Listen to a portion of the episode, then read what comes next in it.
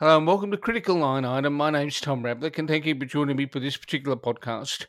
Uh, I need to confess something to the listeners of this podcast. I've spent the past three to four years looking intensely at the area of terrorism and security studies, particularly um, areas of where bad guys get money. And one of the books I've relied on uh, fairly extensively is one written by my guest today. Uh, Jodi Vittori is a world renowned expert in the area of terrorism and financing. Her book, uh, Terrorist Financing and Resourcing, is used by a lot of people all over the place uh, to look at the area of uh, the way in which bad guys get money to do bad things.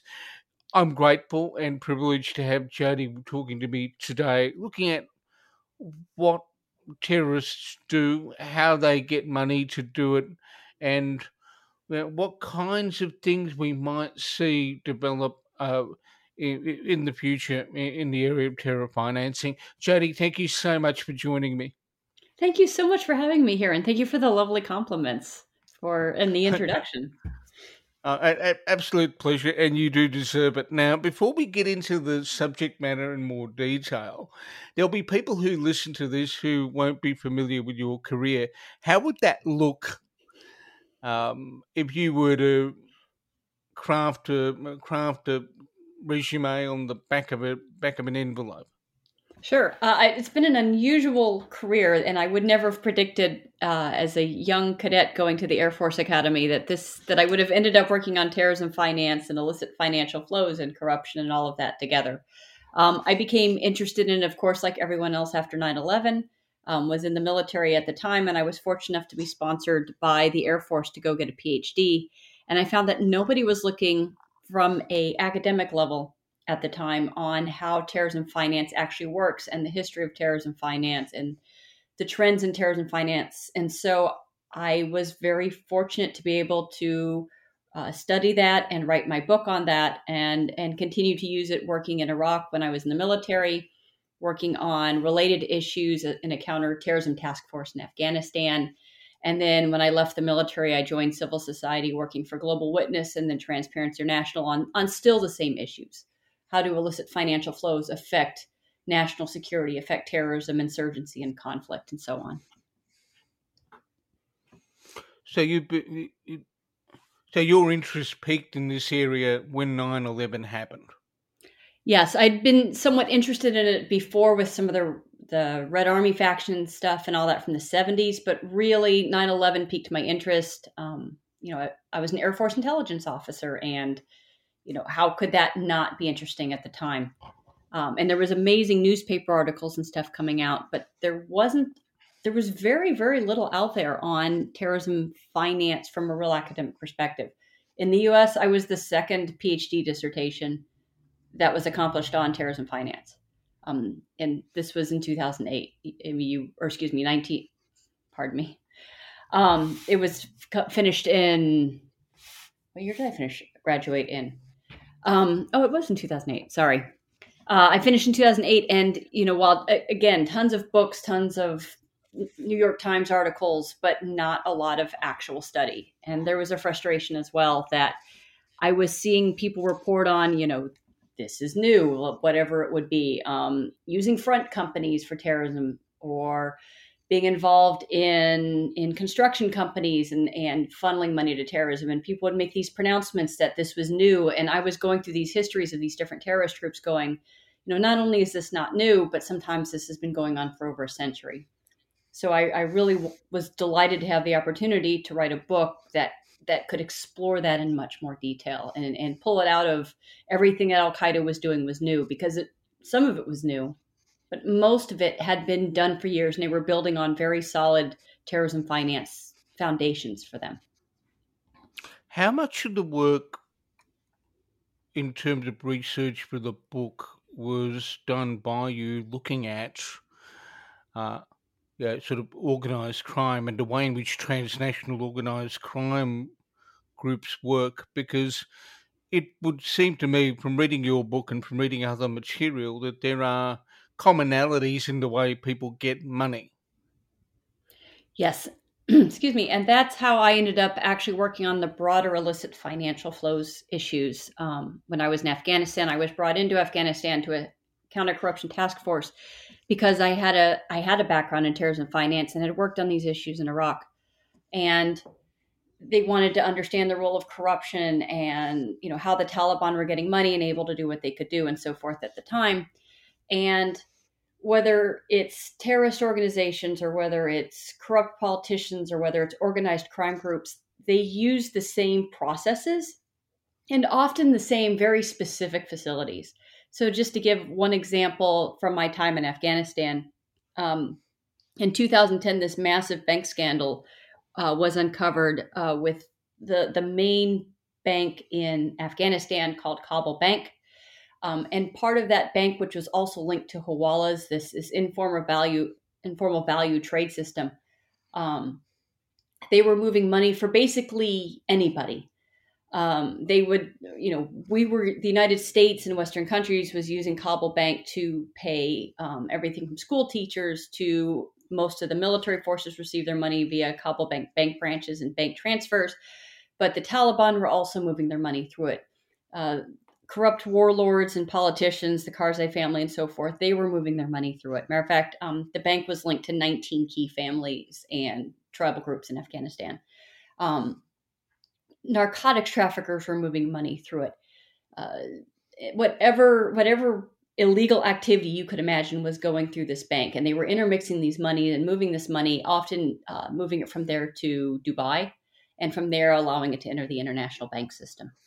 So it was it was a real lesson that um, you, you can't just look at terrorism finance in a vacuum because there are so many other characters using the same processes and stuff. It's rare that you find just, for example, a bank that launders terrorist funds. Almost always they're running funds for a whole bunch of bad guys all at one time because, frankly, it's profitable.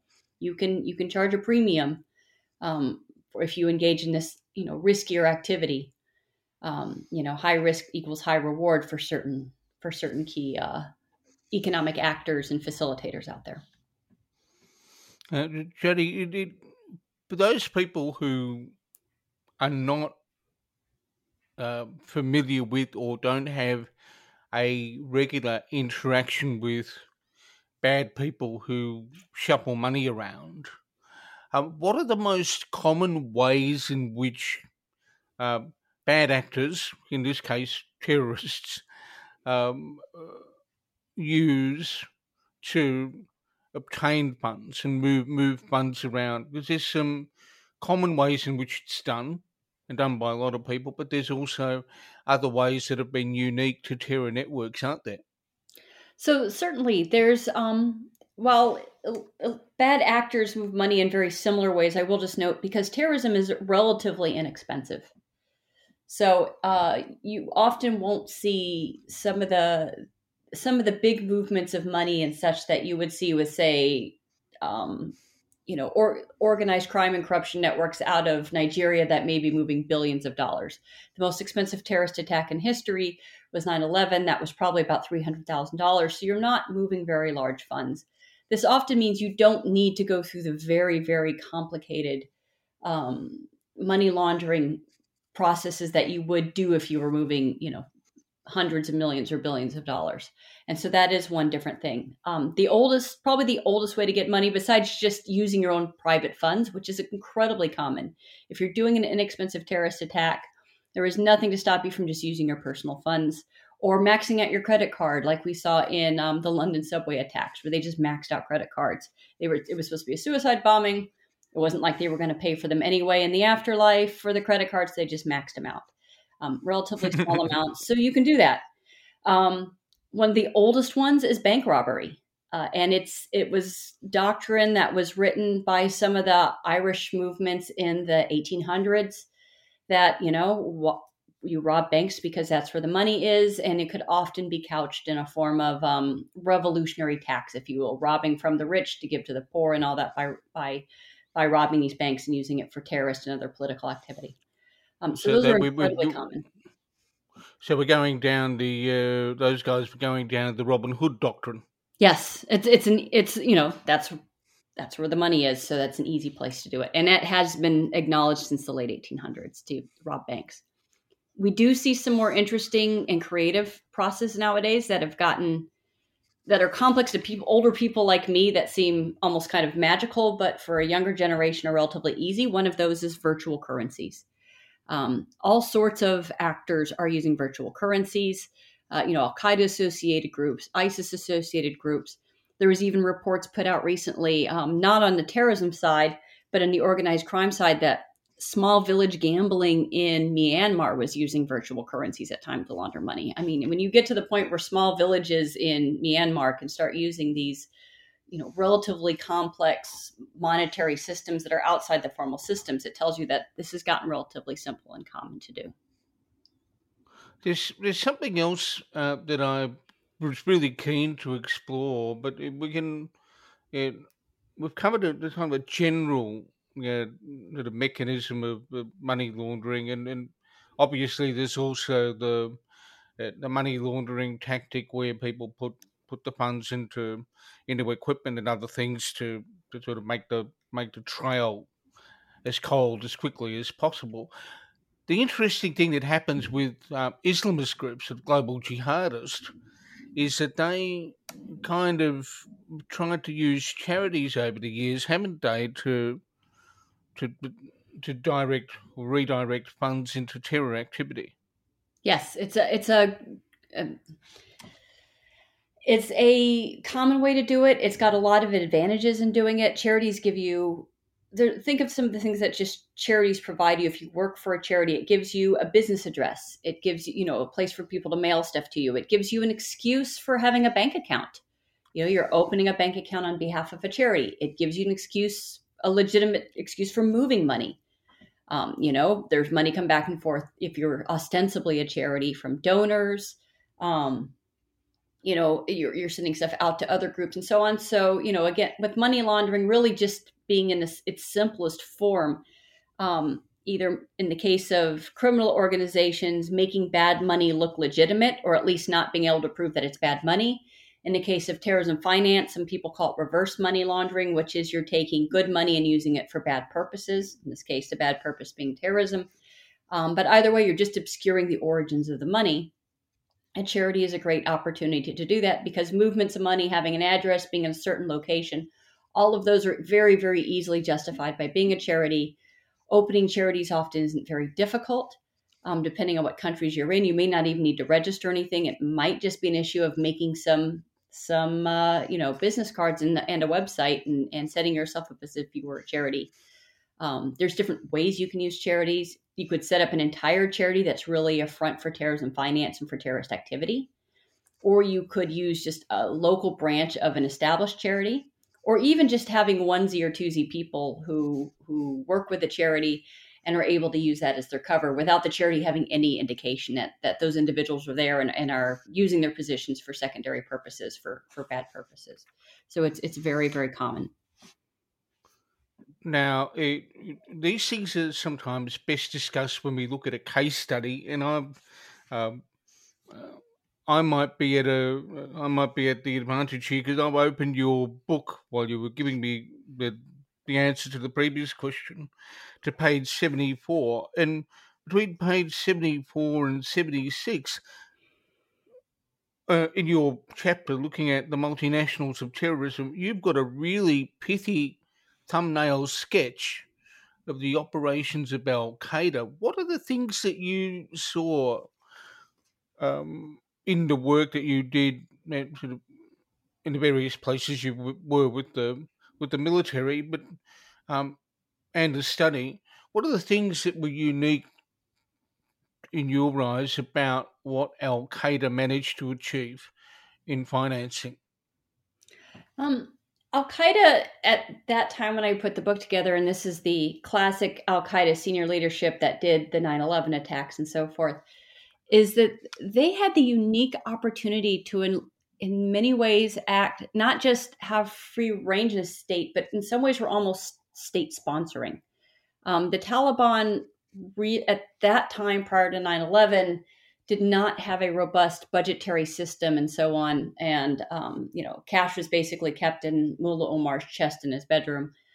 So they were able to come in and act as, in many ways, financiers to the Taliban, a link with the external world, bring in construction and so forth. They promised to bring in economic development um, and provide real state level benefits um, to the Taliban itself. Um, we usually talk about state capture when we talk about criminal organizations, where a criminal organization, um, where a state is used on behalf of a criminal organization. In this case, it's almost more like a terrorism capture situation, where we have a terrorist group that's able to use the institutions of the state on their behalf for international terrorism purposes. Of course, they weren't supposed to do that when they came to Afghanistan and were given shelter by the Taliban. They weren't supposed to be engaging in that sort of activity. Um, but in the they had a, a unique amount of power in in that relationship between them and the Taliban that they were able to do a lot of things that most terrorist groups in the world probably couldn't couldn't do or get away with. I can't think of anybody, at least on the international level, that has done as much of that on a full state level. Certainly, I've seen terrorist organizations take over parts of states, but not as much of a full state apparatus as they did. The, the interesting thing about Al Qaeda as well um, is that uh, Osama bin Laden had um, a particular network of business people that he drew on for finance as well. Can you take us through that? Sure. Um, and and for the larger, more organized terrorist groups, that is not unique to just Al Qaeda. So other groups have done it as well. The Tamil Tigers in Sri Lanka, for example, the Palestine or Palestine Liberation Organization had done some of this as well, and throughout history. Um, but having these having these international financiers who um, are sympathetic to the organization, they may not work solely for the organization, they may work for a lot of them, but provides that ability to interface with the international financial system. And that is really important for any sort of terrorist group um, who wants to be able to easily move money or other resources um, amongst locations. The, you can't just go to a bank usually, at least not in the modern world nowadays, and just say, you know, here's my funds from my illicit criminal activity that I want to ship to, you know, from point A to point B to engage in terrorist activity. That's probably not going to get you through the international banking system nowadays. You need um, people who are not on watch lists who can help you move those funds that you can hand cash to or whatever, and that they can move that funding for you. And so they're a very, very important part of the international uh, for a for an international terrorist organization who wants to lose, use large amounts of cash. And that's not just a terrorist thing, I should note. Um, those sort of facilitators and intermediaries, whether it be accountants, um, bankers, lawyers, real estate, those are very, very important to any sort of large illicit activity that wants to move cash around the world. We see that consistently. Um, you know, and some of these have created major leaks. And front page headlines in the world, things like the Panama Papers and so forth, where you have these intermediaries that will work with these groups to help be the be the the veil that allows these individuals to to link into the international financial system and move the cash to places they want to keep it and store it uh, until there's such a time as they want to move it elsewhere and then have access to it. You've um, you've mentioned the role of facilitators, you know, people who are um, who have the skill set and the know-how um, to, to, to navigate a system on, on, behalf of clients. In this case, the clients are people who want to uh, move money around either because it's a, a gain for uh, from illicit activities or it's, it's to be used for a terrorist act or extreme political violence. Um, how much of this is, is the the province of you know, professionals who, um, like the accountants in this world, who, who really ought to have a um, a commitment to the public interest. You know, there's an ethical problem here. How much of that is prevalent in, in the work you're doing and in, in, the observations you make? Uh, this has actually been one of the major areas where anybody working on illicit finance issues, organized crime issues, anti corruption issues, the whole series of overlapping communities on this, this is probably one of the number one priorities for how to mitigate the effects of of terrorism finance, insurgent finance, conflict finance, counter narcotics, you name it. If it's if it's a public bad, this is probably the number one priority because the the role these facilitators play in moving all sorts of illicit um, funds around and what those funds can then be used to purchase, whether it's whether it's you know purchasing weapons for you know insurgency in Central Africa somewhere, or whether it's used for funds for you know Al Qaeda attacks or ISIS attacks or you know, just laundering the funds from the opioid crisis in the United States. This is the main area we deal with, what we call the gatekeepers problem. Uh, as a matter of fact, um, just in the last couple days, Transparency International's U.S. office put out their 21 recommendations for um, what they would like the U.S. Congress to do on a bipartisan level, and that is one of their primary recommendations. These uh, accountants, these real estate agents, these lawyers, all of these together are what really facilitate these bad actors to be able to do what they do. And in theory, in many cases, in these professions, they're supposed to be relatively self regulating. That is part of the definition of a true profession if we're going back to you know, political theorists like Huntington. Um, but oftentimes they are not self regulating, they are not punishing their members who are involved in this sort of activity. Um, just to give an example, um, from a corruption side of the house, uh, about 2015 or 2016, there was a 60 Minutes episode with a undercover sting done by uh, an NGO I worked for at the time called Global Witness, where they went and approached 10 different law firms in New York City and did a secret recording. And they pretended to be a front man for a um, African dictator who, or African politician who was involved in mining in their country. They they didn't give a specific country, um, and the person had a salary of an American school teacher, and they wanted to buy a uh, I think it was a house in Manhattan, a corporate jet, and a yacht. And they were approaching the law firm to see what interest that law firm would have in representing them. Nobody was technically involved in any activity, uh, illegal activity. No money changed hands. But in nine out of ten of those law firms, or I'd have to look up the specific numbers, but in the vast, vast majority of those law firms, all but really one law firm, they all were at least willing to talk to the individual. They all brought up similar ways that they could that money could be hidden, um, including through using law firms. Um, and there was only one lawyer that that actually just said, "This is not for me," and basically told him to leave his office right away. Um, which really highlighted the fact that you know while there were these standards within, for example, the law community in the United States, um, there was enough loopholes in those standards to enable that kind of activity to continue. And there, there, and that activity could still occur today, just like it could back when that 60 minutes episode, that 60 minute sting um, occurred. The uh, listeners to the podcast will probably know my background because I've got my my bio, and, and what you've said disturbs me because I've worked in a professional accounting body previously, um, and one of the things that a profession uh, is generally or should be committed to is serving the public interest. Um, what is your assessment based on what you know up to this point of the conduct of various professionals? Do you do you consider that there's an, an ethical crisis in parts of the legal and accounting profession where this is concerned? Uh, there certainly seems to be that seems to be the case. Um, the accounting firms, not only with you know, accounting firms have showed up with the terrorism side before. Um, probably the classic case was with the Irish Republican Army, in part because one of the one of the accountants was willing to be interviewed for a series of articles that was done. So we have in, tremendous information on how the accountancy actually worked in the case of the IRA, probably to a level that we don't have anywhere else. Um, but we have captured the books in other cases of you know with accounting like practices.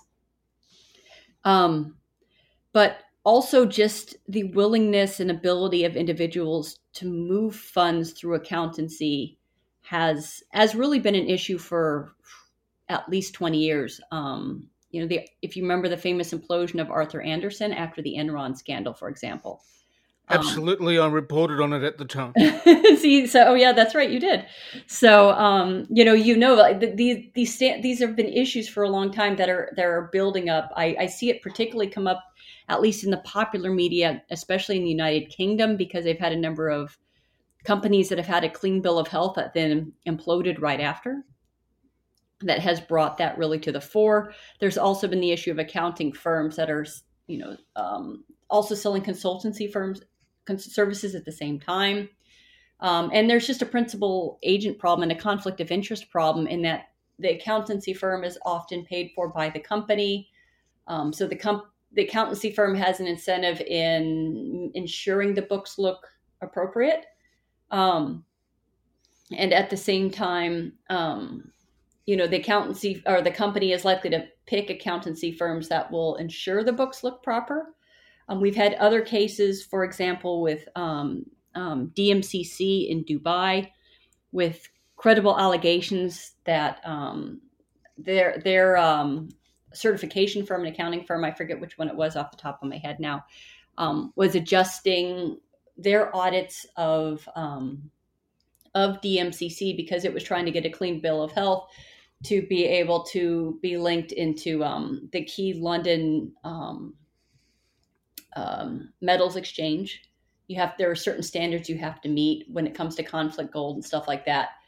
Um, preventing conflict gold from coming into your system, which of course oftentimes conflict gold includes insurgent gold and terrorism finance related gold. So that's why we care from a terrorism finance perspective.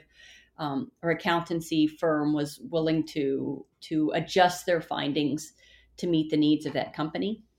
Um, so this has come up quite a bit. These gatekeepers are incredibly important when it comes to any sort of illicit financial issues. And classical neoclassical economics says that reputational risk should be enough to keep them um, relatively honest. But we've seen in scandal after scandal that um, that may not be the case. Really, starting with Arthur Andersen and Enron. Yeah, I um, I'm very familiar with the Enron case. Not only did I write about it at the time it happened, and also you had Parmalat, and then down in Australia you had the collapse of HIH uh, and other companies around the same same time. Um, an extraordinary period, and and I. I'm very mindful of the time, Jodi, and uh, you've been very generous um, in, in making it. There's something that amazed me when I started looking at this area, um, and that is the near meticulous nature of the way in which organizations like Al Qaeda, and I suspect it's the case with others, established an internal audit process. These guys, it, these guys, you know, won't go out of their way to blow things up, but they run their run their operation as if they're uh, um, a major conglomerate. Did that surprise you when you looked at finance, the way in which they manage their finances? Uh, it it doesn't surprise me for the really large ones that take a long term view. So if you're going to be, you know, kind of going back to our London subway bombers example, if you're going to be this unfortunately one shot one kill example, where you're going to kind of just do one attack and go out in a blaze of glory, your financial system isn't terribly important. You could, you know, again run up your credit cards or whatever to make that work. But if you're going, if you want to be around as an organization and for 10, 20, 30 years, and you have number of fighters and so on, you have to establish relatively quickly a proper, um, a proper financial system, including a proper accountancy system. And one of the most interesting case studies I found was that that Irish Republican Army case study, again from their early days, where they had all this money coming into the IRA, and they were the money was going in, they couldn't track it, and they had a, they were actually having operational issues because because they couldn't move the money and they didn't know where it was and they couldn't track it and make sure things were funded properly they had um, members doing stupid bank robberies and stuff like that that was getting these guys arrested and thrown in jail and they were losing their operational capabilities and then they had to pay money for lawyers and stuff like that while they were in jail or to get them through the court cases. And it was becoming unsustainable for the ira so they literally sat down and being the ira it was in a pub um, and decided that they had to come up with a formal system and get accountants and make an actual special financing unit that would get the funds for the organization, the accountants to do the double entry bookkeeping and and what the front companies were and everything, and make sure the money was distributed efficiently. Um, and that's not uncommon for any of the large groups you use. Um, you have, just like any corporation or any sort of enterprise, if you're going to be large and have people spread out and you want to keep it working for a long time, you're going to have to have an efficient finance system. So Al Qaeda had an efficient one, LTTE had one, PLO had a very effective one. As a matter of fact, they were um, back in the 60s and 70s where computers were just coming online. They were one of the first to start actually using computers to track some of their financing. Um, it, it's it's really remarkable for those with a long term vision of what they want to do. Will very early um, put into a, a solid auditing process to make sure that they can track the money going in, and it's also a means of control. Um, if you have money coming from the central headquarters, you can you can use that money, provide it or take it away to make sure cells do what you want them to do, provided they don't have they provided they can't replace your funding. Um, you know, if they can if they can go completely independent with their funding, they can tell the headquarters to go away. But for those who are re- reliant on their headquarters, and if the headquarters can keep those cells reliant on them, it gives them a tremendous amount of con- command and control. So another reason you'll see auditing going on in those situations. Very important yeah, to large organizations. The the accounts in your book and elsewhere of the uh, of the Sinjar papers that were that are obtained by uh, Western forces um, are very interesting. Just looking at the fact that the mere purchase of a piece of equipment got attracted questions from um, someone in the organisation, which is which is kind of interesting to me. It there was a juxtaposition in my mind when I first looked at it, and these guys are blowing stuff up. Why in heaven's name do they have this structure? There's a reason they want to stick around for a bit longer. Um, Jodi, as I said before, we're mindful of the time. I know, and I'm grateful for you taking time out this evening. Um, if people wanted to pick up a copy of your book or any of your other work, where could they where could they find it? Um, that's a good question. Um, the book is available on Amazon, and I think there's a rental or downloadable version now, um, or any similar site. Um, unfortunately, I don't control the price that they they charge for it. Um, I'm a price taker, not a price maker. Um, but other works of mine, most of which are actually free, actually near i think everything i have now is free just about i do a tremendous amount of my work um, with the carnegie endowment for international peace which of course is all open access um, i just led a co-led a project that looked at the role of dubai uh, for all sorts of illicit financial flows including terrorism financing there um, a multi-author project um, for those who are interested in things like the role of gold in conflict uh, and how one makes money off of conflict gold. There's a fascinating chapter in there on that. There's a really good chapter um, by some former members of the Afghan Threat Finance Cell on Kabul Bank in there, um, how free trade zones and other free zones are used in Dubai, but also as a model for other parts of the world, how real estate is used, and so forth. Um, so, you know, that's completely free and online. A lot of my work is that way. I've done some stuff with the Council on Foreign Relations and others as well. So, with the exception of the book, everything else is free. well, on that note, Jodi Vittori, uh, thank you so much for joining me for this particular podcast. Oh, it's my pleasure. This was delightful. Thank you so much. Absolute pleasure on my part too. And for the listeners, I'll be back with another podcast in the next little while.